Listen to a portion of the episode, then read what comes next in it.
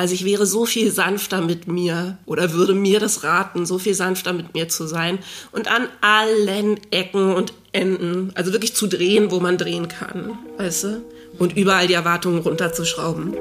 Alles irgendwie so mittel zu machen. Hallo, ihr Herzensmenschen. Herzlich willkommen zu Ein Gutes Gespräch, dem Podcast von Ein Guter Plan. Ich bin Birte Filmer und spreche heute mit der wunderbaren Künstlerin Judith Holofernes übers Nichtstun und darüber, wie man in der Kunst die eigene Lebensgeschichte betrachten und erzählen kann. Viel Spaß beim Zuhören, nehmt euch was mit.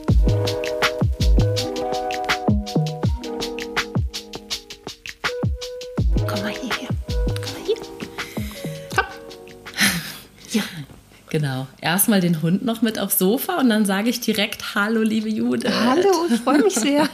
Ich freue mich auch sehr. Wie schön, dass wir uns das hier bei dir so gemütlich machen dürfen. Aber echt, heute ist extra gemütlich, oder? Mit Decken und... Und Tee und Tee, ja. Liebestee und ja, mhm. genau. Und Kuschelhund, wie schön. Genau. Ja, ich habe dich gerade schon gebeten, hast du Lust, dich einmal vorzustellen, auch für den unwahrscheinlichen Fall, dass es äh, Menschen gibt, die nicht wissen, wer Judith Holofernes ist. Ich glaube, äh, ja, da gibt es bestimmt welche. Ähm, ich bin Judith Holofernes. Ich habe mal in dieser Band gespielt namens Wir sind Helden. Ähm... Dann habe ich zwei Solo, mein Hund leckt meine Hand ab. Ein bisschen abgelenkt, aber ähm, dann habe ich... Ganz liebevoll. Sehr liebevoll und gründlich. Ähm, dann habe ich zwei Soloalben aufgenommen, ähm, ein Buch mit Tiergedichten rausgebracht und ähm, dann hatte ich so ein bisschen, ein bisschen, also... Ähm, Wer, das, wer mein Buch gelesen hat, weiß, dass es nicht ein bisschen, sondern relativ heftig war. Äh, so eine gesundheitliche Krise. Und ähm, habe erstmal mit dem Musikmachen aufgehört. Und als letztes habe ich dann ein Buch geschrieben. Das heißt Die Träume anderer Leute. Und habe eben ja so ein bisschen genau über diesen, diese Zeit nach Wir sind Helden geschrieben. Also über... Das Runterkommen von äh, Fame und Glorie und so. Achso, und ich habe jetzt einen Hund. Endlich. Hm. Hm. Hallo Hund. Lupita. Der Hund ist auch mit dabei. Ja. Er darf sich auch noch äußern. Ja, lieben Dank, genau. Also das Buch, äh, genau, ist sozusagen, das, äh, die Träume anderer Leute ist sozusagen deine aktuellste Veröffentlichung mhm. in deinem ganzen KünstlerInnen-Dasein. Und ich habe das natürlich gelesen und habe es auch total verschlungen und hab, würde jetzt zum Beispiel sagen, du schreibst über die Zeit nach deiner Musikerinnenkarriere oder, oder was heißt nach, also für, über die Zeit nach, ähm, nach, der, nach der Bandzeit und über die Soloalben, aber du schreibst ja über viel, viel, viel mehr. Also ich mhm. habe bei so vielen Sachen irgendwie so, bin ich habe ich so gematcht mit deinen ganzen Frauenrollen, mit wie du geschrieben hast, dass du, dass du eigentlich Body Positivity erfunden hast, bevor es den Begriff gab, dass es aber nicht für dich galt. Ja. Und, und so weiter. Also bevor ich jetzt irgendwie alles aufzähle, wo ich irgendwie so angedockt bin, fand, will ich nur einmal möchte ich ergänzen, dass das eben gar nicht nur ein Buch ist äh, aus Sicht einer Musikerin, mhm. sondern so zutiefst menschlich. Und ähm, ja. Das freut mich sehr. Ich da, ähm, mhm. ja, also ganz viel, auch wenn es kein Interviewgespräch ist, trotzdem Fragen habe, weil ich natürlich die äh, Chance nutzen werde, auch jetzt hier mit dir zu sprechen. Mhm. Ja. Wie geht's denn dir heute? Ah, das ist total spannend. Es ist wahnsinnig spannend, wie es mir geht. Nee, tatsächlich ähm, habe ich nämlich für, für meinen Podcast, ähm, für den Salon Holofernes, habe ich vorletzte Woche mit einer Autorin gesprochen, mit der Daniela Dröscher. Die ähm, hat geschrieben Lügen über meine Mutter. Ein ganz tolles Buch, was auch ähm, so memoiristisch ist. Und dann hat sie was gesagt, wo ich mich so wieder entdeckt habe. Und zwar hat sie gesagt, dass sie seit dem Moment, wo sie keine Interviews mehr macht zu diesem Buch oder halt, ähm, sagen wir mal, diese ausführliche Interviewrunde vorbei ist, ja, zu diesem Buch, ähm, das Gefühl hat, dass das, worüber sie da geschrieben hat, endlich wirklich Vergangenheit ist und sich so setzt und ähm, so eine ganz große Freiheit entsteht. Und das war jetzt ein langer Bogen, um zu sagen, genau dieses Gefühl habe ich nämlich jetzt gerade, dass ähm, das jetzt langsam der Staub legt, ne? Und das Buch ist jetzt so richtig draußen und das ist irgendwie, mh, war nochmal ganz schön intensiv für mich, das so, ja, alles irgendwie nochmal eine Runde zu bespiegeln und so. Und genau das ist jetzt, habe ich das Gefühl, irgendwie vorbei. Jetzt mache ich nur noch ab und zu einen ganz netten Podcast wie diesen hier, so, ne? Aber die große Promo-Runde ist vorbei. Und ähm, jetzt fühle ich mich plötzlich ganz leicht und so neu vielleicht. Das, was da kratzt, ist der Hund. Sorry. Das, was da kratzt, ist der Hund, der sich ein, ein Nest geäbt in meiner Bettdecke. Na gut, dann eben das wieder. Ja, also wirklich, du musst es auch einmal beschreiben, dieses klassische sich siebenmal im Kreis drehen, bis äh, sie, sie sich jetzt abgelegt hat. Ne? Ja. Man so. Muss dazu sagen, der Hund ist sehr klein. Ja. Und sehr flauschig. Er gräbt ja. sich ein sehr kleines Nest. Er könnte sich in einem Flocati verstecken. Genau, versucht sie wahrscheinlich gerade. Ja, aber schön, wie du das sagst. Also da gibt es gibt ja so Sprüche von ein Kapitel beenden und so. Mhm. Also und, und das sind ja auch so, also da gibt es ja schon auch so eine Sprachverwandtschaft aus einem guten Grund, warum eben das Schreiben an sich ähm, ja auch, auch äh, etwas... Ähm, ja, vielleicht in einen anderen Raum transportiert oder mhm. so. Ich weiß es gar nicht, weil ich selber zum Beispiel habe eine totale Schreibblockade auf allen Ebenen. Mir fällt es wahnsinnig schwer, mhm. Dinge da niederzuschreiben.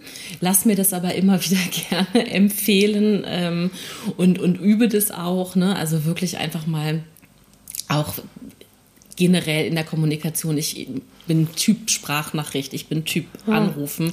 Aber ich merke, wenn es mir wirklich wichtig ist, und ich mir die Zeit nehme, und wenn es nur eine Textnachricht ist, die ich an jemanden schreibe, ähm, dann ist es vielleicht überlegter. Also, aber ich fühle mich überhaupt nicht befugt, irgendwie zu dem ähm, Medium Buch oder zum Schreiben an sich was zu sagen, aber ich finde, das hört sich schön an, hm. wie du das sagst, dass sich für dich damit, so habe ich es jetzt verstanden, ein Kapitel schließt ja. und du es so loslassen kannst, weil es irgendwie in dem Buch eine eigene Physis bekommen hat, vielleicht sogar auch. Absolut. Und das äh, Verrückte ist eben, dass ich das eigentlich dachte, dass es so sein würde, weißt du? Und dann fast so ein bisschen enttäuscht war, dass ich das nicht sofort spüren konnte. Und das hatte aber, glaube ich, damit zu tun, dass eben, wenn man ein Buch rausbringt, ja eben nochmal so eine ganze Welle von, wie so einer zweiten Verarbeitung stattfindet. Du hast es irgendwie abgeschlossen im Schreiben, dann sprichst du wieder drüber. Und dann war ich so ein bisschen enttäuscht, weil ich dachte, irgendwie dachte ich, das würde sich toller anfühlen. Und dann war das eben so schön, dass sie Daniela Dröscher das letzte Woche gesagt hat und meinte sozusagen, warte mal, das kommt noch, das kommt ziemlich genau jetzt. Mhm. Und es war eben jetzt wie nochmal so ein halbes Jahr fast, ähm, wo ich es nicht ganz zuschlagen konnte. Oder so, weißt du? Und jetzt ist es aber eben irgendwie so ganz gründlich vorbei. Und genau, also was du gerade gesagt hast, ne, über das Aufschreiben. Ähm, ich habe sogar das Gefühl, dass sozusagen über das Aufschreiben man eine Distanz bekommt, mh, die einem eigentlich zeigt, dass ja alle Geschichten von uns allen nur Erzählungen sind. Also man kriegt einen Abstand zu sich selbst und zu seiner Geschichte, der für mich sogar so eine, ja, eben irgendwie spirituelle Ebene hat oder so, dass man nicht mehr so eng damit verbunden ist mhm. oder so, sondern merkt, das ist eine Geschichte und eigentlich ist das meiste von unserer Wahrnehmung ist ja, sind ja so Geschichten, die wir uns erzählen. Und irgendwie dadurch, dass man seine eigene dann ein, äh, so einmal richtig gründlich erzählt hat, ja. weißt du, so gut wie es geht. Ja. Kann man das irgendwie dann nochmal aufhören zu erzählen? Ja, ich habe gerade ein total schönes Bild im Kopf, weil äh, so wie du das gerade sagst, erinnert mich das daran, dass ich ähm, äh, mir ist das aufgefallen, in der, in der Therapie ist mir das aufgefallen, wenn ich dann meine Geschichten erzählt habe, dass ich ganz oft dazu ähm, das für mich in meinem Kopf so cineastisch inszeniert habe. Also dass ich wirklich fast mir selber auf einer Kinoleinwand meiner imaginären, äh, mein eigenes Leben angeguckt habe und dass hm. das sozusagen meine Form von, von Distanzierung war und ähm, dann wirklich auch in, in der Wortwahl dann gesagt habe, so zum, dann habe ich zu meinem Therapeuten gesagt, jetzt stellen Sie sich mal vor, da ist ein Splitscreen und da passiert links das und rechts das und, und, und, und, und irgendwann gemerkt habe, wie wohl ich mich in dieser visuellen Betrachtung fühle hm. und, und dass ich jetzt aber gerade merke, wo du das sagst, dass ja. das diese Distanz ist. Mhm. Das ist ja, ja klar, das macht ja total Sinn. Also ich distanziere mich von meiner eigenen Geschichte, indem ich sie mir imaginär auf eine Leinwand projiziere. Mhm. Finde ich gerade super. Da muss ich gar nicht mehr schreiben. Ja, stimmt. Ja, genau. Ja, und wiederum, ich schreibe, glaube ich, auch ein bisschen cineastisch. Also auch, auch beim Songs schreiben oder so. Also ich denke auch unheimlich viel in so Filmbildern vielleicht. Mhm. Also wenn du das sagst, dass es wie auf so einer Leinwand abläuft, das habe ich schon auch viel. Mhm. Ja, und, und was mir direkt noch dazu einfällt, und das geht ja wahrscheinlich ganz vielen Menschen so, also mir auf jeden Fall, wenn ich in der Stadt unterwegs bin und ich habe Kopfhörer auf und ich höre Musik, ja. dann gibt es ja manchmal diese Momente, oder ich habe diese Momente, wo ich so das Gefühl habe, das ist jetzt der Soundtrack meines Lebens. Ja. So, ne? Also das so, also manchmal passt es einfach so gut, ne? Und egal, ob es einfach so gute Laune oder krass energetisch ist und ich gerade irgendeine U-Bahn-Treppe hochrenne und irgendwas was wummert gerade dazu in meinem Kopf oder es ist irgendwas ganz Trauriges und ich sitze im Bus und denke, oh weia. Ja. Und bin so in Selbstmitleid versunken. Und dann ist es auch so, ich denke, oh, was für ein schöner, also Lebenssoundtrack. Ne? Deswegen ja. irgendwie ist es ja eigentlich alles äh, miteinander total. Verwoben an, an Sinnlichkeit auch. Ne? Also das, das Visuelle, das, äh, ja. das Geschichten erzählen und das Musikalische. Absolut. Und ja, ich habe irgendwie... Ich habe eben das Gefühl, dass es auf der einen Seite so ein ganz großes quasi therapeutisches Potenzial hat, ne? Das Schreiben oder auch ähm, ja einfach eigentlich übersetzen in irgendeine Kunstform, ne? Ob das nur im Kopf Gedankenbilder sind oder so. Ne?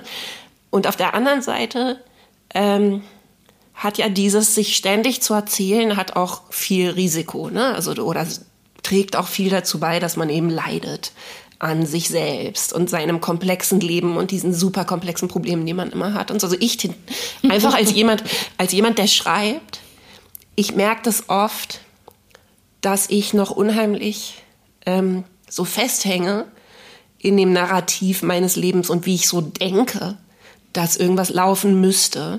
Und dass ich da tatsächlich dann, glaube ich, manchmal wie so die Autorin meines eigenen Lebens denke und denke, ah, das geht aber irgendwie nicht, dass das jetzt so ausgeht, sondern jetzt müsste das kommen.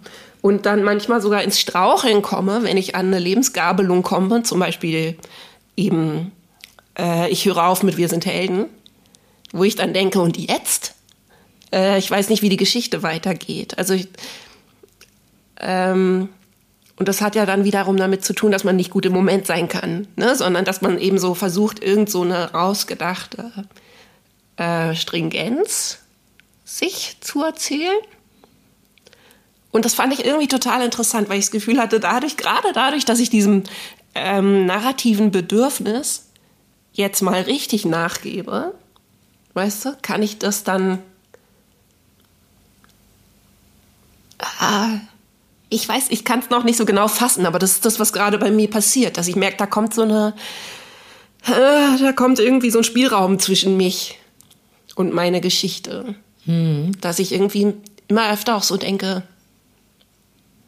ja, dass das nicht mehr so zwingend ist, wer ich so bin und wie sich meine Geschichte so weiter erzählt und was jetzt stimmig wäre und passt und so, sondern dass ich so eine Hoffnung habe, mh, dass ich wohin kommen könnte, wo ich halt einfach so einen Schritt nach dem anderen mache und gucke, wo es mich hinträgt. Mhm. Weißt du? Aber es hat, glaube ich, auch damit zu tun, dass ich dann doch auch sehr ähm, konzeptionell bin als Typ und dann oft so ein bisschen denke, ja, dass alles so eine Stimmigkeit haben muss im Prinzip. Ja. Das Wort müssen ist jetzt sehr ja, das Wort müssen ist immer interessant. Genau. Ja. ja. Wer sagt denn das? Mhm. Ja, und das Leben, äh, das Leben benimmt sich ja überhaupt nicht so. Weißt du? Ich ja. habe neulich so ein, oh, ich habe so ein schönes Zitat gesehen auf Instagram. Muss ich fast nachgucken, von wem war das denn? Shit. Das hat Marie Kreutzer ge, gepostet, aber ich weiß nicht mehr, von wem sie es hatte. Eine Regisseurin, die Regisseurin ja. von mhm. Corsage, die hat gepostet ähm, auf Deutsch, äh, mein Leben ist wie ein Film mit lauter super Charakteren, aber ich check den Plot nicht. Jupp. Ja, dafür müssen wir uns das halt vielleicht auch einfach zu Ende angucken, ne? Ja, mhm. genau. Und der Film ist, glaube ich, eher abstrakt. Sehr schön. Ah ja, das gefällt mir. Als du gerade so nach, nach Worten gerungen hast, wie du, um deinen Zustand zu beschreiben, habe ich so gedacht, auch weil du so gestikuliert hast, dass das mhm. vielleicht was mit Loslassen zu tun hat, ne? So und ähm, oder hast du vielleicht sogar gesagt, gelöst sein, ne? Und, und eben auch ja nicht so, ne? Das Wort Stringenz, ich finde, da stellt man sich auch immer so eine so was Festgebundenes vor, wie so ein Band, an dem man so sich so langhangeln muss oder wo man irgendwie so, keine Ahnung, mit so einem Ähm, Kletterhaken so, so dran festhängt und an dem man sich so ja. langhangeln muss, an dieser Stringenz. Ja. So, und ähm, ja, vielleicht musst du das gar nicht, vielleicht darfst du mal kurz hier wie die, in diesen Kletterparks, weißt du, wenn warst du bestimmt schon mal mit deinen Kindern, ja. wenn man sich so einfach so reinhängt und einfach dann so loslässt und ja. dann diese Seilbahn irgendwie lang düst. Ja, absolut, genau. Ja. Ja. Aber bist du jetzt, weil du vorhin sagst, naja, an so Scheidepunkten im mhm. Leben ist es jetzt, wo das Buch durch ist und auch gefühlt durch, ist es jetzt sozusagen schon wieder das nächste Gefühl, auch an einem Scheidepunkt zu sein, wo du dich für einen Weg entscheiden musst, oder hast du jetzt gerade so einfach total Frieden? Ich habe so ein paar offene Fragen, glaube ich. Also erstens bin ich irgendwie voller Vorfreude, weil ich tatsächlich das nächste Buch anfangen möchte und ja, schon auch so mir die Aussicht einfach unheimlich gefällt, weiter zu schreiben, weil mir das einfach unheimlich Spaß gemacht hat und weil es mir so gut ging damit. Obwohl das jetzt beileibe, also ich meine, du hast das Buch gelesen, ja, nicht alles einfach und leicht war, aber so äh, im Großen und Ganzen hat diese ganze Phase für mich so eine unheimlich helle Farbe gehabt. Ne? Es war einfach unheimlich ähm, gut, schön.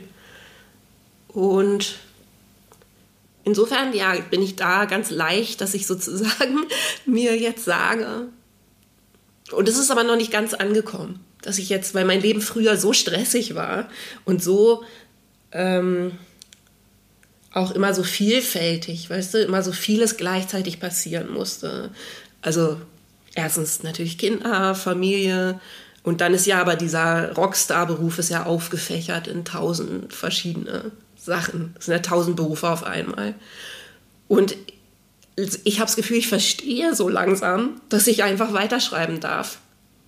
Mhm. So, ne? Dass jetzt eben nicht irgendwie wieder ich zurück muss in irgendeine Mühle, wo alles irgendwie ganz schwierig und ganz komplex sein muss, sondern ich denke, ja geil, mache ich jetzt einfach wieder oder was? Ja, und aber so ein bisschen ähm, mir das noch eingestehen muss. Ja, und die Frage, die sozusagen so ein bisschen offen im Raum steht, ist, wie viel Energie mh, ich meinem eigenen Podcast gebe. Da bin ich so ein bisschen in einem Limbo, weil ich den ähm, ein Jahr lang vergessen habe. Also was heißt vergessen so, ne? Aber ich habe halt das Buch fertig geschrieben und dann Ähm, rausgebracht und habe aber auch so ein bisschen eine Tendenz, äh, viele Projekte zu haben und dann eins zu vergessen. Und tatsächlich war dann plötzlich ein Jahr vorbei und ich hatte keine Folge aufgenommen. Und jetzt fange ich irgendwie wieder damit an und bin da aber ehrlich gesagt so ein bisschen in so einer Spannung, dass ich denke, wie viel Energie gebe ich da jetzt rein? Wie viele Folgen mache ich? Wie oft sollen die rauskommen? Oder will ich eigentlich nur schreiben? Weißt du, will ich eigentlich nur alleine irgendwie sein und mein Ding machen? Ja, das ist noch so ein bisschen offen.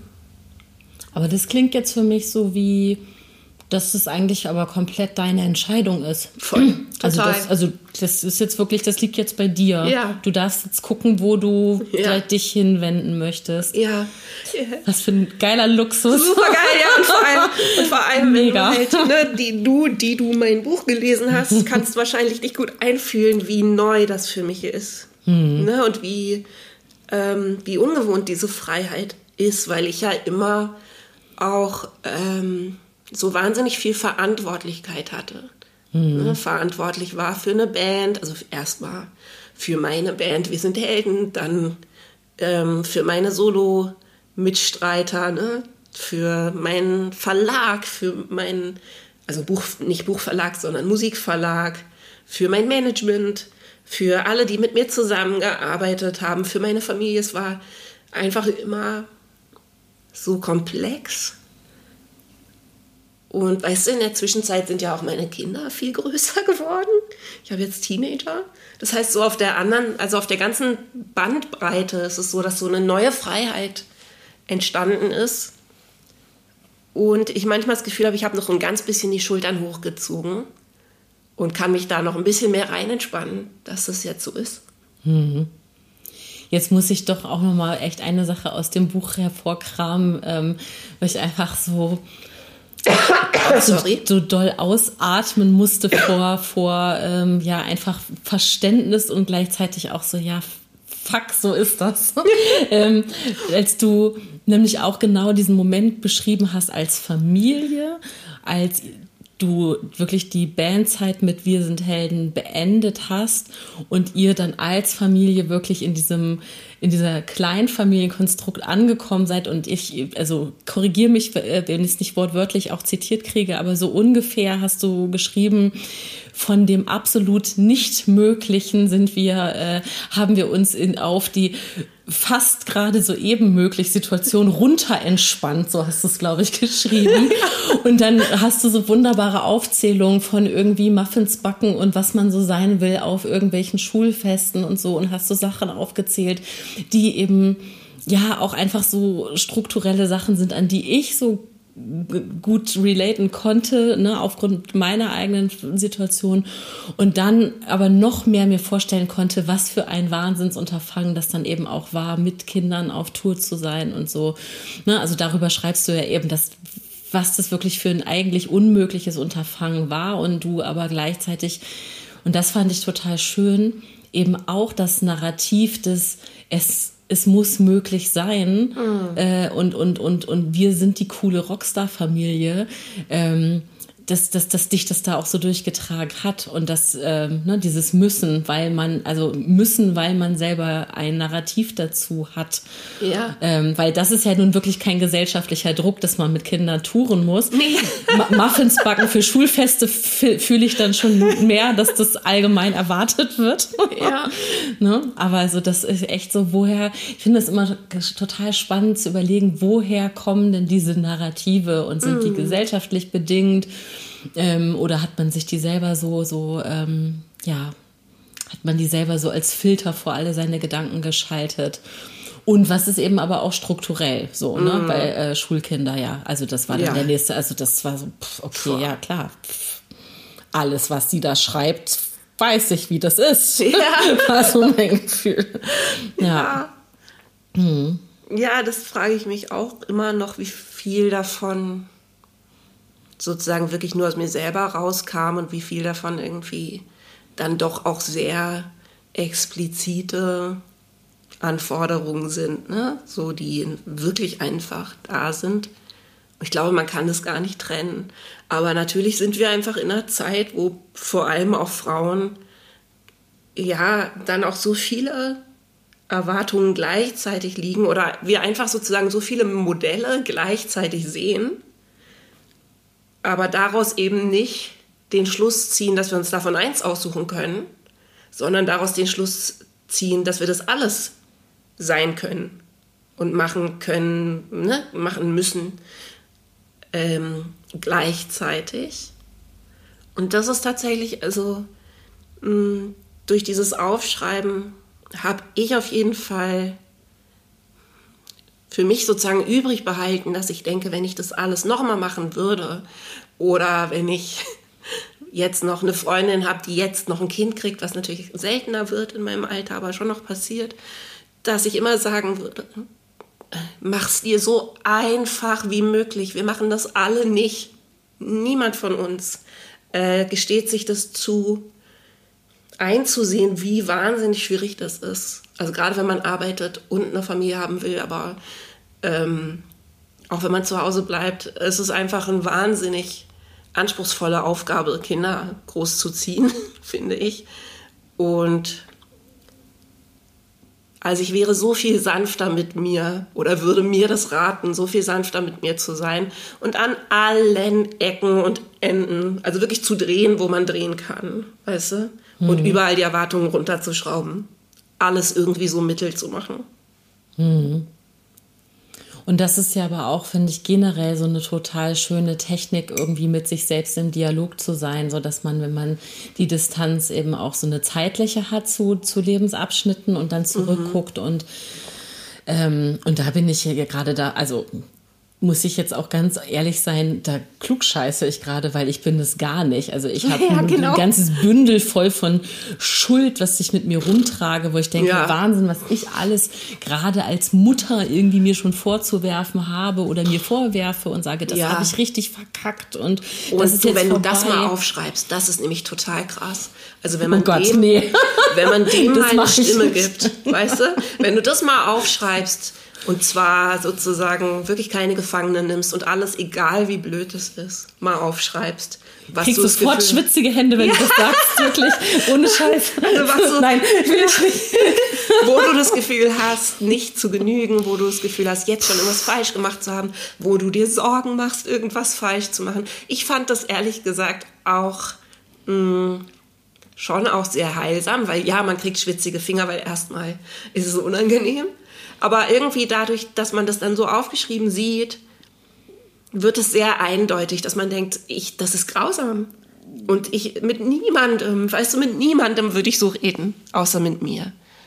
Mhm. Also, weißt du, niemandem gegenüber würde ich sagen, dass er das alles abdecken muss und in irgendeiner Form perfekt machen muss. Und ähm, ja, ich meine, also wenn Schreiben nicht deins ist, mh, kannst du dir ja auch einen Film, einen Film draus machen im Kopf. Aber ich finde das immer sehr tröstlich. Also manchmal, weißt du, von wegen Film, ich habe das inzwischen manchmal auch, weil ich so viele Serien geguckt habe und so viele auch wirklich tolle Serien. Und in den Serien sind ja inzwischen äh, dankenswerterweise mh, alle Charaktere immer so wunderbar Äh, unperf- unperfekt, ne? Ja. Und ich habe das jetzt immer öfter, dass ich dann bei meinen eigenen Schwächen irgendwie denke, in einer Serie wäre es lustig, weißt du? Und ja. es dann damit also so mh, viel mehr so stehen lassen kann, dass ich halt so ein Charakter bin, weißt du? Mhm. Der irgendwie äh, höchst unterhaltsame Schwächen hat. Ja. Die auch wiederum beim Gucken, wenn das meine Se- mein Leben eine Serie wäre oder jetzt halt eben ein Buch, ähm, auch andere Leute entlastet. Also, dass man sich immer klar zu machen, dass man durch seine eigene Imperfektion eben andere Leute entlastet und dass das super ehrenwert ist.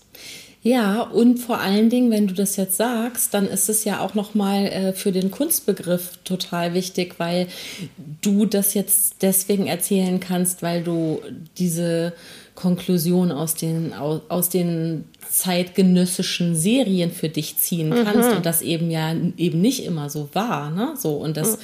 das einfach jetzt äh, äh, Film und Fernsehen und wie auch immer einfach anders erzählt wird als noch vor zwanzig oder vor vierzig Jahren. Ja. Und weil die Erzählung eine andere ist, ähm, du überhaupt auch auf die Idee kommst, zu sagen, hey, vielleicht bin ich ein witziger Seriencharakter, so, ne, mit Schwächen, so. Und das ja. ist ja also genau was, äh, das lässt sich ja auf alles übertragen, also, und das lässt sich auch auf alle Kunstformen übertragen, ne, also mhm. wenn es nur, äh, wenn es nur um die, die, die große Liebe oder den größten Liebeskummer aller Zeiten gibt, in, gehen würde in, in den Songs dieser Welt, ja. dann, ähm, dann wäre das ja auch schade, wenn es nicht irgendwie äh, mal um, weiß nicht, also mhm. keine Ahnung, es gibt bestimmt zum Beispiel auch tolle Lieder über Butterbrote oder Rolltreppen. Ich weiß es Absolut. nicht genau. Ja, bei ja. Rolltreppe fällt mir sogar eins ein. Aber und ähm, so und und und aber jetzt für das emotionale Spektrum, ne? Das ist mhm. ja die, also weil du gerade das, das, ich finde es gerade so schön. Das macht gerade alles so Sinn, weil du vorhin schon gesagt hast, das sind ja alles Geschichten. So, und deswegen ist es so toll, wenn wir uns Geschichten erzählen und eben mhm. egal wie, also egal, ob du jetzt schreibst äh, in Buchform oder ob du Songs schreibst oder ob du jetzt mit mir sprichst und ja. uns hier Menschen zuhören und hören, hä, wie, was, imperfekt, wer, so und und ähm, das einfach dadurch eben auch, ja, dass es immer um den Perspektivwechsel gibt, geht, den man Menschen damit ermöglicht, ne? Und mhm. und äh, ja, irgendwo ja mit mitzufühlen, sich verstanden, erkannt zu fühlen, ne? Und das ging mir bei ja. deinem Buch zum Beispiel total. Also ohne, dass ich selber Musikerin bin, ne? Mhm. So, aber allein durch irgendwie Freiberuflichkeit irgendwo, keine Ahnung, irgendwo künstlerisch mal sich versucht oder auch nur damit zu hadern, ob man sich so überhaupt definiert und das Muttersein und das Frausein.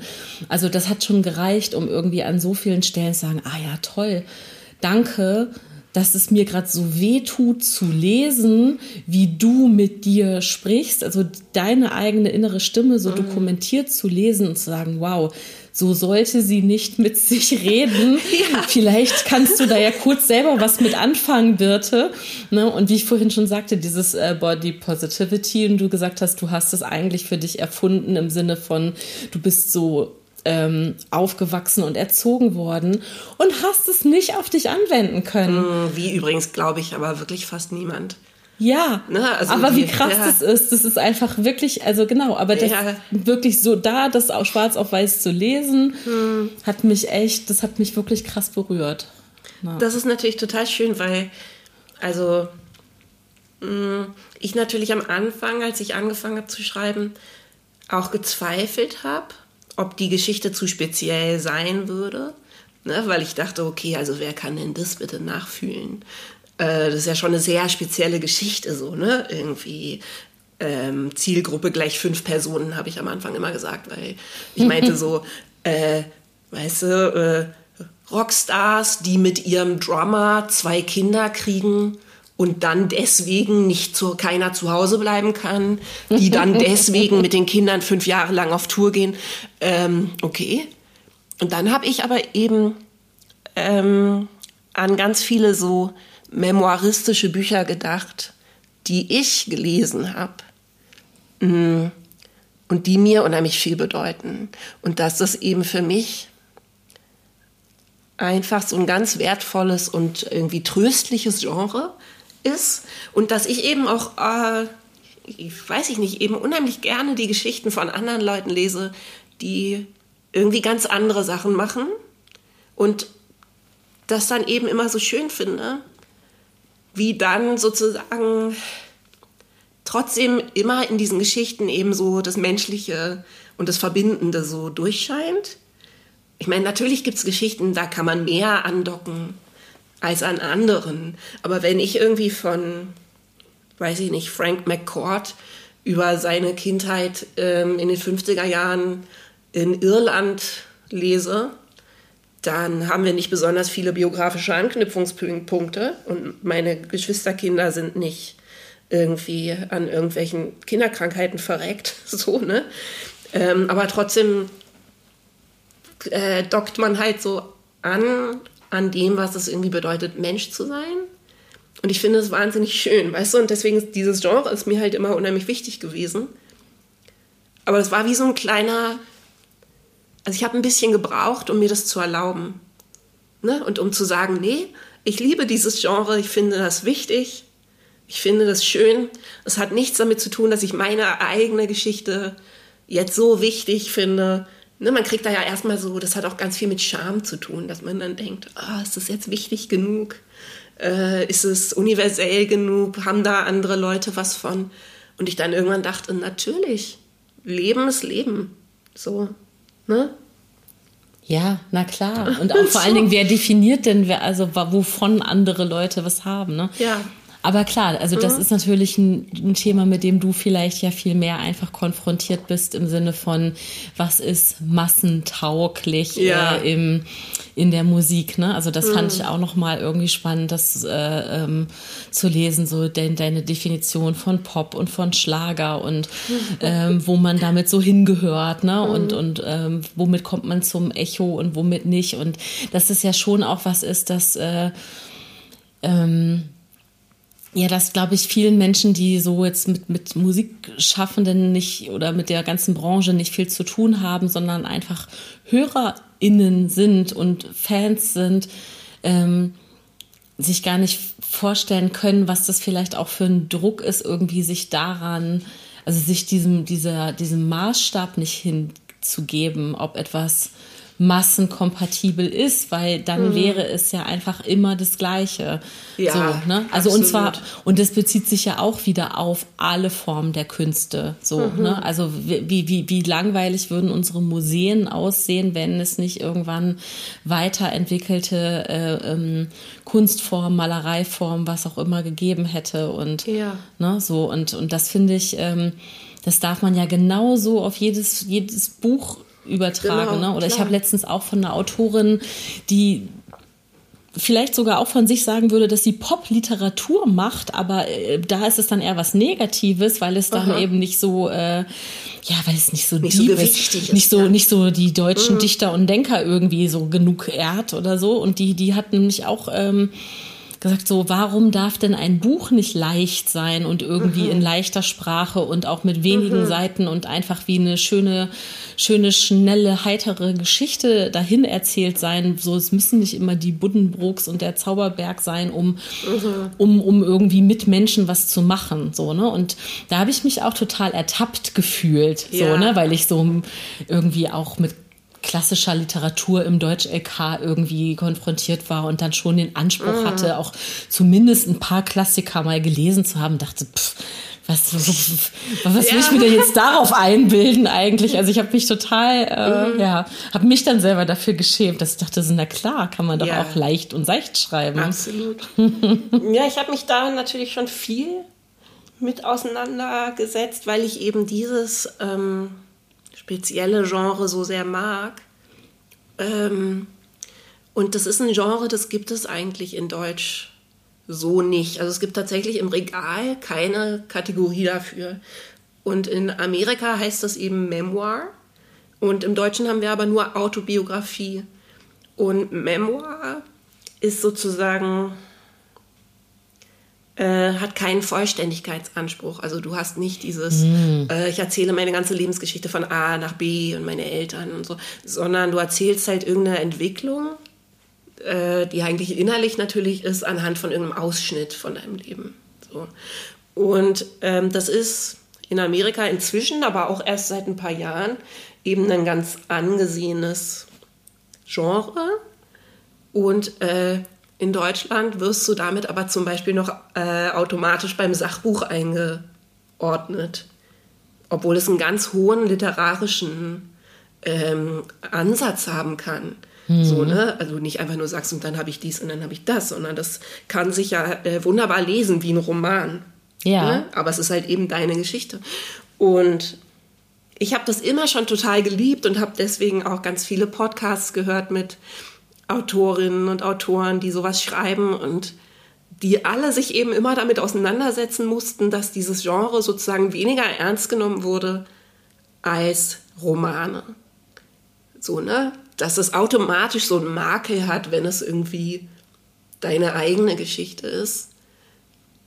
Und ich habe das einfach nie gefühlt, so, ne? Weil ich einfach, es gibt so, so tolle Bücher, die genau so ein ja, eben, finde ich, wirklich genauso wichtige, große, tolle Bücher sind in dem Genre, dass ich das sozusagen schon lange hinter mir gelassen habe, dass ich dann irgendwann sagen musste, nö, pff, ich finde das toll. Und ich glaube auch, das merken immer mehr Leute, dass das toll ist. Aber das nur dazu, dass, weißt du, dass sozusagen diese Einteilung, was hohe Literatur ist und was zu gefällig ist oder so, ehrlich gesagt, ich glaube, das ist auch ein total altes und ähm, das habe ich gerade mit der Daniela Dröscher, eben dieser Autorin, auch besprochen. Es ist schon auch ein patriarchalisches Denken. Also ein sehr äh, männlicher und auch mh, sozusagen oldschoolig männlicher Blick auf Literatur. Weil nämlich übrigens, ähm, Überraschung, viele von diesen Memoirs von Frauen und von Queers geschrieben sind. Also mhm. einfach, ne, die so ihre Lebensgeschichten aufschreiben. Und es dann immer so ein bisschen belächelt wurde als so eine Art ähm, äh, anspruchsvolleres Tagebuch schreiben. Weißt du, oder so therapeutisch. Und das hat dann immer so einen Makel. Ja, warum? Also ja. überhaupt, auch selbst wenn es ja. das wäre, ne? Also das ist ja... Genau, genau. Ja. Und das, ich finde das unheimlich spannend. Also, also warum ist irgendein warum ist höchst, höchst, höchst brutaler äh, Thriller irgendwie äh, literarisch wertvoller als ein äh, ja, ja. Äh, selbstanalytischer äh, ähm, Tagebuchroman, wenn man ja. ihn dann so, also das ist ja, klingt mir nicht mal wie eine Beleidigung, sondern genau. so, ja, nee. Ja. Aber das war mir nicht so bewusst, dass es da, dass es da diese, dass es dafür keine Kategorie gibt im Buchhandel. Ich habe dein Buch, musste ich bei Dussmann in den Keller zu den äh, zur Musikabteilung. Ja, ja. Was auch nicht so ganz... Nee, das hab ich, äh, da habe ich mich gewundert. Ja. Da habe ich gedacht, warum, wieso? Naja, und dann äh, zwischen mhm. den ganzen Peter Bursch... Peter Burschs Gitarrenschule. Ja. ja. Habe ich es dann gefunden, mhm. das wahnsinnig schöne Buch. Lest das. Es ist ein sehr schönes Buch. Es hat ein wunderschönes Cover. Danke sehr. Muss man das, den Spiegel-Bestseller-Aufkleber noch abkratzen, weil mhm. das Cover so schön ist. Ich bin auch sehr stolz auf das Cover. Ich finde es wirklich wunderschön. Ja. Und ich habe die, ähm, die Illustratorin, die das, ähm, die das gemacht hat, die habe ich tatsächlich im Internet gefunden. Wie heißt die? Wollen die, wir der kurz Props geben dafür, ja, dass sie das so schön gemacht genau, hat? Genau, die heißt Carolina Äh, Rodríguez Fuenmayor. Hm. Und die kommt aus Kolumbien. Ja. Die weiß nur von mir, worum es in meinem Buch geht. Sie ja. kann das nicht lesen. Ja. Und ich habe die im Internet gefunden und fand, dass sie eben so äh, sehr bisschen psychedelische, äh, eben sehr traumhafte, assoziative, wunderschöne Illustrationen macht, ähm, die mir so mit meiner Comic-Liebe auch noch besonders gut gefallen haben. Also es hat sowas Graphic-Novel-mäßiges. Mhm. Äh, und dann habe ich die tatsächlich angeschrieben und der Verlag war sehr offen. Und äh, ja, war ich sehr dankbar, dass ich die sozusagen, ist ja nicht immer so, ne, dass ich die vorschlagen durfte und dass das dann geklappt hat. Nee, ist wunderschön geworden, mhm. finde ich wirklich. Und weil du Graphic Novel sagst, würde ich auch sagen, im Prinzip, das ist ja auch, dein Gesicht äh, ist ja mit integriert in, mhm. äh, also es macht dich eigentlich automatisch zur Superheldin ja. deines, deiner eigenen äh, Memoiren. Stimmt, voll cool, ja. Ja, ich fand, dass sie das total schön gemacht hat. Mhm. Toll. Auch toll, also ne, und das auch zu, zu erzählen, dass das ja gar keine Selbstverständlichkeit ist, sich äh, selber aussuchen zu dürfen, wer ein Buchcover für einen gestaltet. Ne? Das ja. sind ja auch ähm, sind ja auch so, so Themen, die irgendwie ähm, ja, ist auch ein schönes Thema, darüber zu sprechen. Wie sind, wie sind eben so kommerzielle Verwertungsstrukturen, äh, mhm. egal ob bei Büchern oder bei Ähm, bei Musik oder bei was auch immer, so, ne, das ist dann eben schon so, ja, man, man kommt irgendwo rein, man möchte, man hat eine große Idee, man möchte irgendwas machen und dann sagt, sagen einem andere Leute, ähm, wie viel Platz da ist auch für Ideen. Ja. Also Deswegen, ich fand es jetzt sehr entspannend mit dem Verlag, ne, also mhm. ähm, ich habe das Gefühl, dass es schon in der Buchbranche, ja, irgendwie alles so ein bisschen unaufgeregter ist und man mit den Leuten über alles irgendwie reden kann, aber es natürlich, vielleicht ist es auch einfach eine besonders gute Erfahrung mit Kiwi oder so. Aber auch da, also ich habe ja als erstes Buch und so ein Buch mit Tiergedichten rausgebracht vor ein paar Jahren, zwanzig siebzehn. Ähm, bei einem anderen Verlag, der bei Tropen, die auch wirklich, also es ganz toll gemacht haben, weil das Buch war wahnsinnig aufwendig und teuer in der Herstellung. Und das muss man mit einem Gedichtband erstmal bringen, weil Gedichte, weiß ich nicht, verkaufen halt nichts so. Ne? Das heißt, also alle meine Dankbarkeit geht zu Tropen raus. Aber da gab es so einen Moment, den fand ich unheimlich lustig. Ähm, da ging es um die Covergestaltung. Und ähm, das Buch hieß ähm, Du bellst vor dem falschen Baum. Und da war eben ein Hund drauf, ganz klein, in so einer Collage, weil Hund bellen und so. Und dann gab es tatsächlich kurz den Vorschlag, ob das nicht lieber eine Katze sein könnte, weil Katzen auf Covern so gut funktionieren.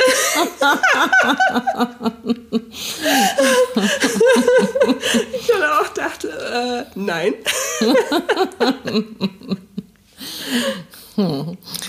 Könnte man irgendwie als dadaistischen Ansatz äh, vielleicht nach, im Nachhinein verargumentieren, aber ja. ja. ja. Einer Katze zu sagen, du bellst vor dem falschen Baum, finde ich, ich finde es eigentlich gerade, eigentlich finde ich es gerade gut. Schön, ja. ja. Cool. Ja, aber ich habe das gerade mit den Räumen und den, dem Verlag und so, also deswegen gesagt, weil du gesagt hast, dass du gerade so entspannt ähm, auf dich und deine Situation gucken kannst. Ne? Und ja. dass das eben mhm. was besor- also dass ich schon raushöre, dass du für dich auch weißt, was das für ein großer Luxus ist. Absolut. Und dass du dir den, ähm, dass du dir diesen Raum jetzt endlich gibst, auch mit mhm. eben deiner ganzen Geschichte, ne? Und deiner Selbstkasteiung und Ähm, zu sagen, das ist eben ein wunderschönes Privileg, auch irgendwo in, den, in seinem Leben an einem Punkt zu stehen, wo einfach Möglichkeiten da sind und mhm. ja, ich für mich selber schauen kann, wohin möchte ich jetzt mit der Energie. Mhm. Ähm, es gibt irgendwann einen Punkt auch in dem Buch, wo du, ich kann es jetzt gerade nicht mehr genau auf die Jahreszahl einordnen, aber wo du dann gesagt hast, ich mache jetzt gar nichts. Ja. So. Und das hat so richtig, das hat so gesessen, das zu lesen für mich, ne, weil mhm. ich so gemerkt habe, oh, das, das war der Moment, mhm. wo ich dachte, ah, das will ich auch, mhm. und mir aber nicht eingestehen konnte oder eingestehen müsste dafür, dass mhm. ich natürlich auch Teil meiner eigenen Strukturen bin. Ne? Also alles, immer gleichzeitig. Also ich bin Teil dieser Gesellschaft, ich bin, muss Miete zahlen, ich muss irgendwie, ich habe schulpflichtige Kinder, die kann ich jetzt auch nicht ein halbes Jahr rausnehmen und äh, seitdem ich wandere nach Mexiko aus oder was auch immer. Ja, also das sind die einen äußeren Strukturen, aber trotzdem weiß ich ja, ich bin ja auch Teil meiner, meiner eigenen Druckkultur, die ich auf mich ausübe, vom, vom Müssen. Hm. So. Und als ich gelesen habe, so wie du das geschrieben hast, ich mache jetzt nichts und ich trage mir nichts sein in den Kalender, nichts tun in den Kalender ein, und nichts tun heißt nicht mal meditieren, weil das ist nochmal was anderes. Und dann dachte ich so, okay, das ist halt auch einfach was, was man erreichen muss, ne? Diese hm. Fähigkeit, ne? Zu sagen, okay, ich ziehe das jetzt durch und Ähm, ja, die, die, die große Freiheit äh, aushalten zu können. Ne? Das ist, äh, sich selbst auch aushalten zu können. Das, das geht mir ganz oft so, dass wenn mhm. ich irgendwie in so Limbo-Situationen hänge, schwer denke, so, auszuhalten, ja. dann, ne, also wie, wie, wie, wie doll das Bedürfnis dann auch nach Ablenkung ist. Mhm. Ne? Also dann irgendwie, gut, dann guckt man Serien, trifft Freunde, was auch immer. Oder wenn ich alleine in der Wohnung bin, das ist mein größter Luxus, den habe ich mir so oft und so oh, viel ja. gewünscht. Und das war in den Pandemiejahren auch überhaupt natürlich gar nicht möglich, ne? Auch mhm. also als vierköpfige Familie ja, komplett äh, eingesperrt genau. zu sein. Mhm. Und wenn das jetzt, jetzt wo wieder so halbwegs Schule stattfindet und so weiter, und ich habe ein paar Stunden, mhm. dann muss ich das Radio anmachen oder Musik anmachen oder ich muss irgendwas, also mhm. dieses, das, das, ich finde das so krass, wie wenig ich eigentlich mit mir selber dann auskomme und mhm. meinen eigenen Gedanken. Und das ist nämlich was, da wollte ich jetzt nochmal, da hast du nämlich genau das geschrieben, du hast einfach deine eigenen Gedanken zugelassen und hast mhm. denen einfach so viel Raum gegeben, wie sie gebraucht haben. Und du hast geschrieben, es muss alles, es wird alles gedacht, was gedacht werden muss. Mhm. Und wenn ich es heute nicht zu Ende gedacht habe, dann weiß ich, dass ich morgen wieder Zeit dafür habe. Und ja. das fand ich revolutionär. Das fand ich so radikal, mhm. ähm, dass ich da echt nochmal nachfragen wollte, auch wie es dir da, also hast du da eine Erinnerung an mhm. die Zeit? Es war wahnsinnig toll und ähm, ja, radikal umwälzend für mich. Und ich habe das tatsächlich eine Zeit lang, also man muss dazu sagen, dass das ja aus einem ganz großen Krisenmoment entstanden ist, also quasi aus einem dieser Momente, wo ähm, dieses Leben, was ich eigentlich hatte, eben so relativ brachial über mir zusammengeschlagen ist. Und ich auch ja sozusagen so enttäuscht oder fertig war mit, ähm, mit all dem Machen, dass dann, glaube ich, aus dieser ähm, Enttäuschung sozusagen das entstehen konnte. Also manchmal kann man solche Sachen ja auch in so einer Drastik erst entwickeln, wenn man wirklich sozusagen unten aufgeschlagen ist. Mhm. Und ähm, ich habe das dann tatsächlich eine ganze Weile lang richtig exzessiv betrieben. Also eigentlich nichts tun als Extremsport. Ich habe das dann wirklich ausgelotet. Wie lange kann ich das machen? Äh, manchmal vier Stunden oder so, ne? Einfach nur aus dem Fenster geguckt, in den gleichen Baum. Und ähm, das war wirklich ganz, ganz toll. Ich finde es aber auch wichtig, dazu zu sagen, dass ich das beileibe nicht beibehalten habe. So, ne? Und das, ähm, ich habe es so ein bisschen, glaube ich, natürlich mir schon gemerkt und habe jetzt einfach in meinem Leben das so verankert, dass ich äh, in etwas irgendwie verträglicheren Portionen das immer noch eher mal mache. Also ich habe sozusagen davon übrig behalten, dass ich jetzt solche Leerlaufmomente schon besser zulassen kann und äh, genieße. Aber ein ganz bisschen ist es so, dass das auch die ganze Welt sozusagen dem so entgegensteht, dass wenn man sich nicht aktiv dann wieder daran erinnert, dann äh, kommt man auch wieder in diese alten Bahnen von immer irgendwas machen, machen, machen. Und jetzt, äh, ähm, heute ist es tatsächlich so, dass ich mich eben aktiv daran erinnern muss. Ne, dass ich sagen muss, Moment, äh, zum Beispiel, wenn es mir jetzt gerade nicht so gut geht, vielleicht hältst du einfach mal die Klappe und setzt dich hier hin und machst mal nichts und guckst, was kommt. Und das funktioniert dann Gott sei Dank immer noch. Aber es ist jetzt nicht so ein, ähm, nicht so ein ständiger Bestandteil meines Lebens mhm. geblieben. Ist auch naja. schade, weil jetzt, wo du es sagst, denke ich, ja, sollte ich mal wieder mehr machen. Mhm. Na, es ist irgendwie ein Werkzeug vielleicht, mhm. ne? Also ich muss gerade so äh, ähm, daran denken, dass meine Mutter irgendwann früher so, so diese klassischen Kuren, die es so gab mhm. und wo man dann Seidentücher bemalt hat, aber sie eben auch autogenes Training gelernt ja. hat. Das war also weit bevor mhm. irgendwie das äh, so, so mentale Gesundheit zum Beispiel überhaupt ein, ein gesellschaftliches Thema war. Und das hat sie aber irgendwie voll in unser Familienleben dann so mit eingebracht. Mhm. Das ähm, kannte ich dann auch gar nicht von anderen Familien oder irgendwas, dass sowas dann Thema war. Aber das hat sie mir dann beigebracht, ne? Mhm. Oder progressive Muskelentspannung. So, dass sie das, das, das hat sie mir dann als Kind mhm. beigebracht. Guck mal, wenn du dich anspannst und entspannst und dabei so und so atmest. Und das hat sie ja auch nicht praktiziert. Aber ich habe gerade gedacht, das war so mein Bild von, wie du dich sozusagen selber auf Kur geschickt hast. Absolut. In deinem es Baum war betrachten. Nichts, ja, ja, es war im Prinzip eine Nichtstunskur.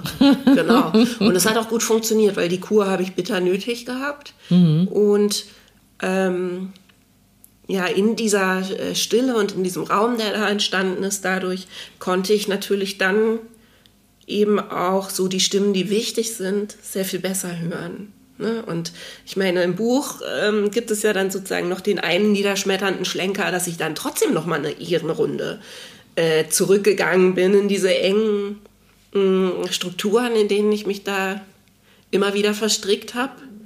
Und dann erst recht, dadurch, dass ich diese Klarheit hatte, erst recht sozusagen diesen Kontrast vielleicht so sehen konnte, ne? Dass ich gedacht habe, öh, Moment, jetzt bin ich irgendwie in so einen offenstehenden Käfig zurückgegangen. Aber manchmal, weiß ich nicht, manchmal braucht man das halt vielleicht auch einfach, ne, dass man nochmal so einmal eine Ehrenrunde kreist. Und in dem Fall war das nicht so gesund für mich, weil die dann ähm, mit einer Hirnhautentzündung geendet ist, ne, wo mir dann endgültig irgendwie ähm, ja, etwas gründlicher die Sicherungen sozusagen durchgebrannt sind. Mm. Ja, aber trotzdem, es war ein unheimlich wichtiger Moment der Einsicht. Und vielleicht waren damals dann auch einfach diese Kräfte, die auf mich eingewirkt haben von außen, ne, auch kommerzielle Interessen und so, vielleicht auch einfach noch zu stark. Hm. Als dass ich das gleich hätte umsetzen können.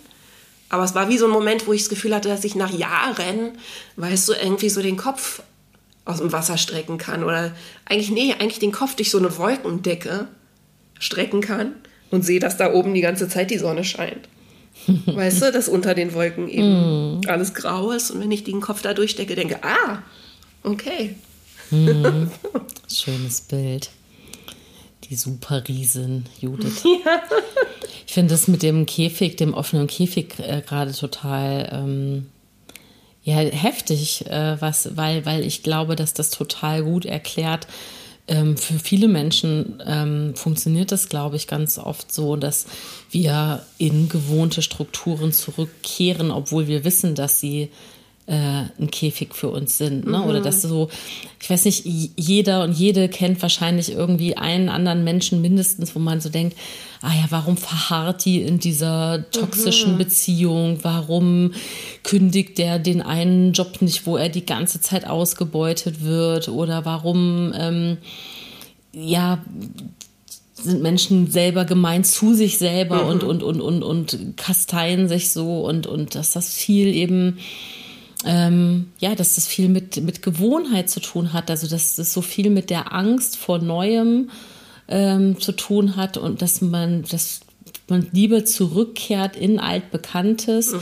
vielleicht auch mit diesem Gefühl, es immer noch mal irgendwie besser machen zu können und zu wollen. Ja, ich glaube, das ist mhm. es ganz oft, also bei mir ist das das ganz oft gewesen, dass ich die Idee nicht loslassen konnte, mhm. dass ich nur noch hier und da irgendwas, äh, eine kleine Stellschraube anders machen muss. Und dann ist es endlich so, ne, wie ich mir das so gewünscht habe. Also, dass ich.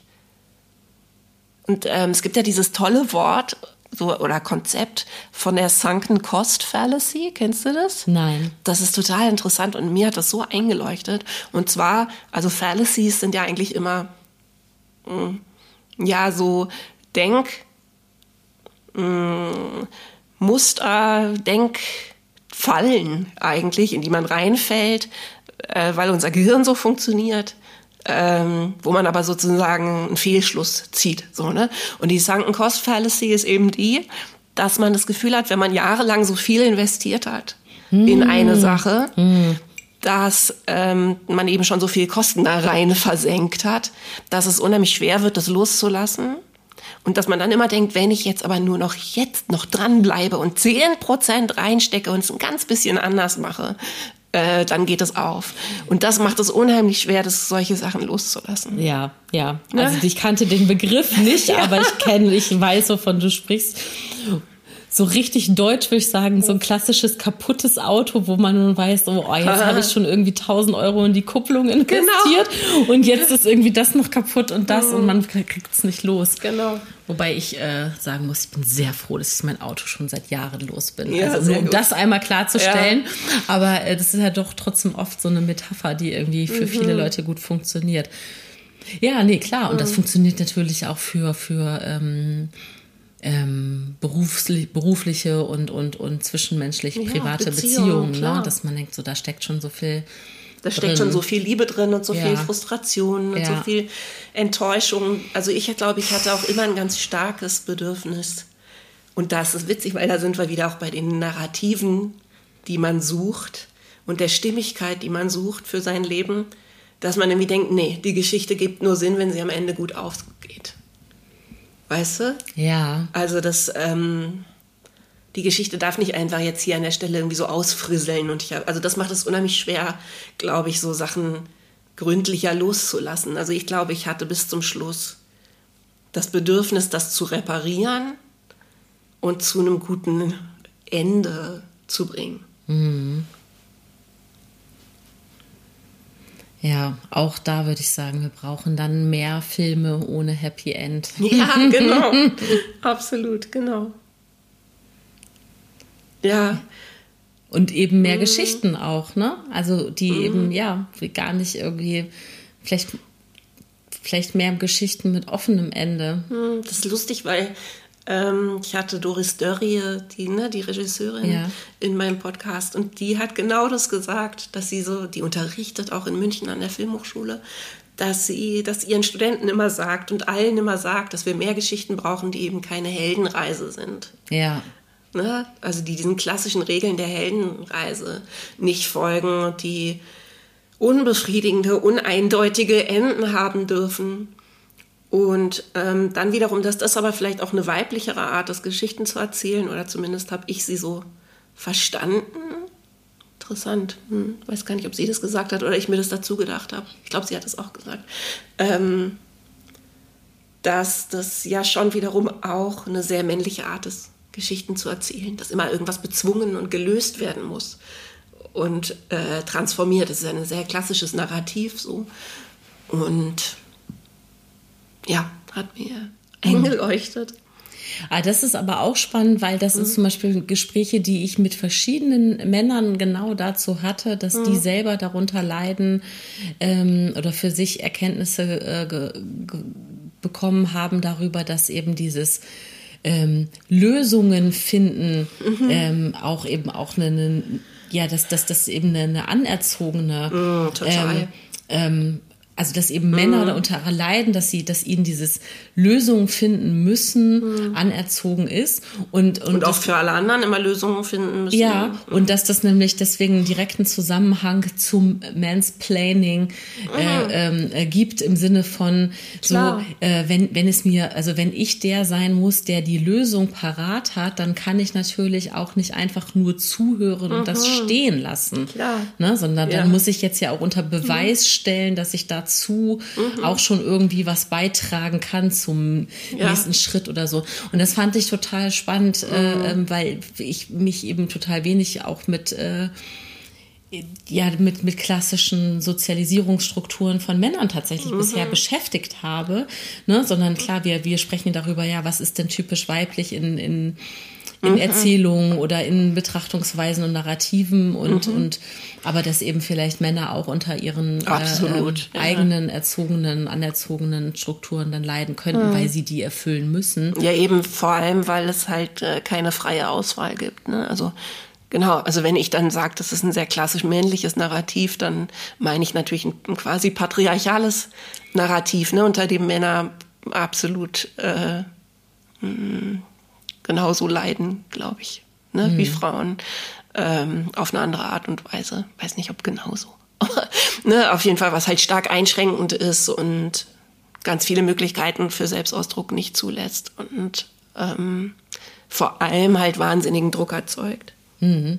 Ja, aber ich frage mich zum Beispiel wirklich gerade, wenn ich mir vorstelle, dass dein Buch von einem Mann in derselben, also dieselbe mhm. Geschichte von einem Mann, so hätte die so geschrieben werden können, fühlt sich jetzt tatsächlich erstmal schräg an. Also mhm. kann ich mir nicht gut vorstellen. Mhm. Weil ich denke, naja, gerade so die ganzen klassischen Konfliktthemen zu äh, ähm, Kind und Karriere, um das so ja, zu ja. sagen und so, ne? Das ist schon, das ist eben auch schon eine sehr weibliche Erzählung und, und eine, wo die, glaube ich, Männer eher nicht äh, an, ja, also ich glaube, männliche Musiker, weiß nicht, wie, wie ist es mit deinem Mann? Also wie geht es dem hm. denn damit? Der hat ja das Gleiche gemacht wie du. Der, der ist, ist ja auch mit ja, Kindern getourt. Ja, ähm, der hat eine andere, nicht so enge Beziehung zu ähm, diesem, dieser ganzen Ausprägung von unserem Beruf gehabt. Ne, also der hatte so eine andere Position in der Band, der hat nicht so viel Aufmerksamkeit ähm, auch getragen sozusagen, musste nicht so viel verkörpern. Es ähm, war, glaube ich, sehr anders für ihn, außerdem ist er ein ganz anderer Typ, der überhaupt nicht Schwierigkeiten hat, ähm, Sachen loszulassen. Hm. Also der ist so ein bisschen so ein serieller Enthusiast oder serieller Typ, der unheimlich gründlich sich in irgendwelche Sachen versenkt und die dann aber un, umso gründlicher auch wieder loslässt. Mhm. Insofern mh, war das für ihn sehr sehr anders. Ich wollte irgendwas gerade noch sagen. Jetzt nachdenken. Was hattest du davor gesagt? Na, ich habe gefragt, mhm. ob dein Buch auch von einem Mann hätte geschrieben Ach so, werden können. Da wollte ich ja. noch sagen, dass ähm, geschrieben weiß ich nicht, aber gelesen wohl. Mhm. Was mich natürlich freut. Also ich habe unheimlich schöne Rückmeldungen bekommen von Männern, vor allem so über Patreon, ne? Also wo ich ja einfach in einem engeren Austausch so mit Lesern und Leserinnen und Fans und so stehe. Mhm. Da habe ich viel die Rückmeldungen bekommen von Männern, dass sie sich so gesehen, gefühlt haben oder gespiegelt gefühlt haben. Und das hat mich total gefreut, weil ich das auch nicht wusste, weißt du, weil ich auch dachte, es ist ähm, ja vielleicht schon sehr eine Geschichte, die irgendwie andere Frauen nachvollziehen können. Und dann aber diese ganzen Gedanken, die ich mir machen musste darüber, wie man was loslässt oder wie man eben auch ähm, die eigenen Träume von anderen, anderer Leute träumen und so unterscheidet. Dass da dann irgendwie Männer, die das gelesen hatten, doch erstaunlich mit ähm, so in Resonanz gehen konnten. Vielleicht gerade, weil eben so viele Erwartungen auch auf ihnen liegen, ne? Oder sie so hohe Erwartungen an sich selbst stellen. Hm. Ach, aber wie schön. Das freut mich ja gerade total zu hören. Ja, mich hat das auch sehr gefreut. Ja, das mich hat ja auch sehr gefreut, weil ich hm. das überhaupt nicht wusste beim Schreiben. Hm. Nee, das freut, also das einfach, ähm, ich glaube, das ist ja auch wirklich für alle dann auch, also jeder Mann, Mann, der sich auch als Mann identifiziert und wie auch immer, ist, ist, ist ja ein Gewinn auch für, für alle anderen männlichen Personen, mhm. ähm, in dem Moment, wo, wo, wo er sich irgendwo ja auch eben verletzlich zeigt und seine eigenen Strukturen aufbricht, ne? Also genau. Ich glaube, das ist so, also wenn man das so ganz grundfeministisch äh, sich mal anguckt, dann mhm. ist es ja, geht's ja nur von beiden Seiten, dann geht's ja nur, wenn man wirklich irgendwie ähm, ja auch guckt, okay, welchen Anteil ja, welchen Anteil haben die Männer an deiner Geschichte, welchen Anteil hat, hat, hat, hat männliche Strukturen, patriarchale Strukturen, wo ist der Unterschied, ne? Du mhm. hast es ja gerade auch, fand ich gerade ganz schön, dass du da nochmal unterschieden hast, ne, zwischen mhm. Ja, das ist natürlich auch so, wenn man sich das Musikbusiness anguckt, was eindeutig eine äh, patriarchale Struktur hat, weil es eben immer um äh, Konkurrenz geht und um besser sein und Charts und lauter so messbare äh, Gewinnstrukturen, äh, so, ne, Messbarkeiten. Mhm. Auch das ganze Vokabular, weißt du, wenn du auf einem Festival spielst und es immer heißt, die Band hat alles platt gemacht und die Band hat voll geruled und die Band hat äh, ne, alle so vom Platz gefegt und so, ne? Also es ist schon einfach ähm, und es ist sehr hierarchisch, ne? Das Ganze mit den Charts und so, das ganze System ist sehr hierarchisch aufgebaut. Klar, äh, Plattenfirmen sind unheimlich hierarchisch aufgebaut, unheimlich männlich strukturiert. Ähm, und aber ich weiß natürlich aus eigener Anschauung, dass ganz viele Männer, die ich kenne, darunter mindestens genauso leiden wie die Frauen, die ich kenne. Mhm. Ne? Also gerade bei Künstlern ähm, findest du ja viele, die ähm, damit auch nicht glücklich werden. Mhm. Also ich glaube tatsächlich genau, dass das ähm, und das finde ich interessant, weil ich finde, das ist sozusagen so ein, ein Evolutionsschritt im Feminismus, ne? Dass man immer mehr hinguckt, oder, also das ist überhaupt nicht neu, so, ne? Der Gedanke ist überhaupt nicht neu, aber ich habe das Gefühl, dass das vielleicht jetzt ein bisschen mainstreamiger wird, sich irgendwie Gedanken darüber zu machen, was das eigentlich mit den Jungs macht. So, mhm. ne? Also mit den, gerade bei Kindern oder bei äh, Schulkindern finde ich das ganz krass, zum Beispiel, wie die ganze Schule zum Beispiel nicht für Jungs ausgerichtet ist, wiederum. Ähm, was da für Erwartungen an die gesetzt werden. Und dass alle Le- also fast alle äh, Lehrkräfte in der Grundschule Frauen sind und was das wiederum für die Jungs bedeutet und so. Ne? Also ich finde das sehr spannend. Ich musste auch direkt an Schule denken, als du gerade vom, vom hierarchischen und messbaren System in der Musikindustrie genau. gesprochen hast. Ne? Und ich denke so, ja, dieses Kompetitive ist ja halt sowieso generell für den Arsch. Total. Also so. Ne, das ist so, so, also dieses, wer hat die besten, wenn ich dann sehe, mhm. da gibt es einen Notendurchschnitt unter einer Klassenarbeit, damit man halt gucken kann, ob man bess, ob das eigene ja, Kind klar. besser oder schlechter als der Durchschnitt ist. So, ja, wie mhm. nützt denn das was? So, ja, ne? Das klar. ist halt einfach genau, das ist wie eine Chartsplatzierung. Ja, dann kriegst genau. du halt am Ende nur keine goldene Schallplatte, sondern ja. so ein blödes Zeugnis. Mhm, genau. Kannst du dir auch an die Wand rahmen. Ja. ja. Sag mal, Judith, willst du schon was verraten, was dein nächstes Buch werden könnte? Mhm. also weißt du es selber schon? ich weiß es. Und es ist im Prinzip das Buch, was ich schreiben wollte, bevor ich dieses geschrieben habe. Also ich habe ewig lang schon ein Thema mit mir rumgetragen. Und das wird auch autobiografisch sein, also memoiristisch wieder, ohne Vollständigkeitsanspruch. Aber ich möchte weiter so auf diese Art schreiben, weil ich das Gefühl habe, wie gesagt, ich mag das Genre sehr, aber ich glaube, es liegt mir auch, es liegt mir eher, als jetzt irgendwie fiktiv äh, was zu schreiben. Ähm, so toll ich das finde, wenn andere Leute das machen, aber ich glaube, ich bin noch zumindest eher... Mh, eine Beobachterin. So. Also vor mir musst du das gar nicht erklären. Ich ja, bin also, da voll von überzeugt, dass ja. du das gut machst. dass also, du das gerne weitermachen kannst. Das macht mir einfach unheimlich Spaß, genau. Also ich will das im Prinzip weitermachen, aber ich werde mir halt einen anderen Ausschnitt vorknöpfen. Und mh, man wird das auf jeden Fall auch wieder ähm, sozusagen in Echtzeit auf Patreon verfolgen können, weil... Hm. Das habe ich ja bei dem letzten Buch auch so gemacht. Ne? Da haben das ja irgendwie ein paar hundert Leute haben das ja im Entstehen schon alles mitgelesen. Und das hat sich für mich so, äh, so toll bewährt. Das mache ich auf jeden Fall weiter. Ja, okay. Das heißt, irgendwann in den nächsten Monaten...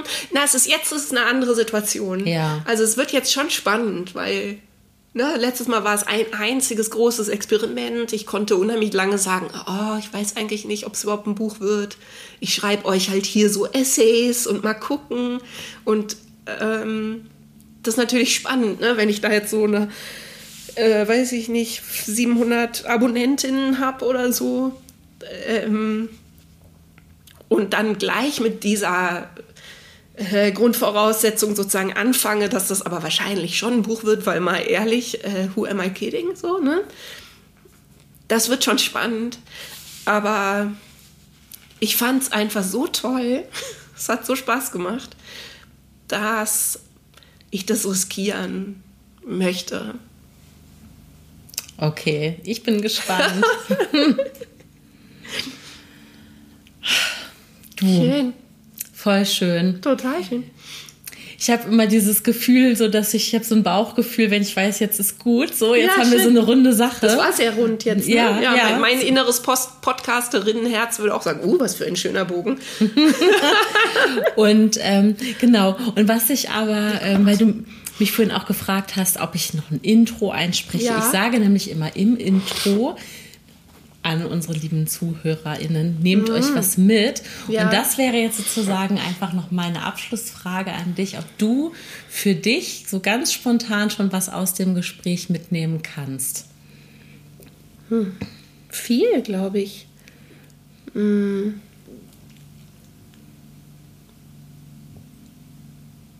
Ich glaube, was mir bleiben wird, ist tatsächlich dein Bild. Ähm dass du dein Leben manchmal dann in so Szenen siehst, in so filmischen Szenen, weil das, ähm, das finde ich ganz spannend. Also das, in Wirklichkeit habe ich das, glaube ich, auch ganz viel und da vielleicht noch ein bisschen genauer hinzugucken und das eben auch zu benutzen, um manchmal so ein bisschen Abstand zu bekommen. Mhm. Das finde ich vielversprechend. Darfst deinen eigenen Film anschauen. Ja. Genau. Mhm, schön.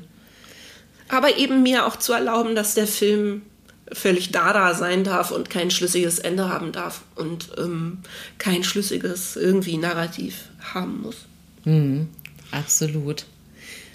schön, dass du narrativ sagst, weil ich glaube, das ist das, was ich am liebsten mitnehmen möchte, dass diese Grundfrage von Narrativen und ne, dieses mhm. äh, wirklich einfach immer wieder zu schauen, wenn man irgendwo gerade steht, warum denke ich jetzt, dass ich irgendwas machen muss? Ähm, ne, und, und mhm. ähm, sich dafür Werkzeuge irgendwie zu schaffen. Also was, was ich glaube, das beeindruckendste Bild, was du mir heute erzählt hast, ist dieses vier Stunden auf einen Baum schauen. Und äh, du hast es, du hast nämlich einmal gesagt, es ist ein, es war ein äh, Nichtstun. Leistungssport oder Extremsport, hast du ja gesagt? Ja, beziehungsweise dann sind wir ja eigentlich zu dem Bild gekommen, genau. dass es eine Kur genau. war. Genau, und dann hast du nämlich gesagt, es war eine Nichtstun-Kur. Und beide, ja. Begriffe, beide Begriffe mag ich aber, ja. weil das schon auch zeigt, dass man sich das erarbeiten muss. Ja, ja? stimmt. Hm. Und gleichzeitig aber eben, dass es auch der Heilung dient, hm. das Nichtstun. Du, und das, das ist natürlich was, was mir jetzt auch noch bleibt, dass ich das wieder mehr machen möchte, also wieder mehr nichts machen möchte. Ja. Das ist das perfekte Ende. Wieder mehr nichts machen. machen. Toll. Das lassen wir so stehen. Danke dir, meine Liebe. Ja, das war schön. Total schön. Ihr Lieben, vielen Dank, dass ihr bis hierhin zugehört habt. Hoffentlich konntet ihr für euch etwas aus dem Gespräch mitnehmen und vielleicht seid ihr sogar selbst inspiriert, mit euren Mitmenschen ein Gespräch darüber zu führen.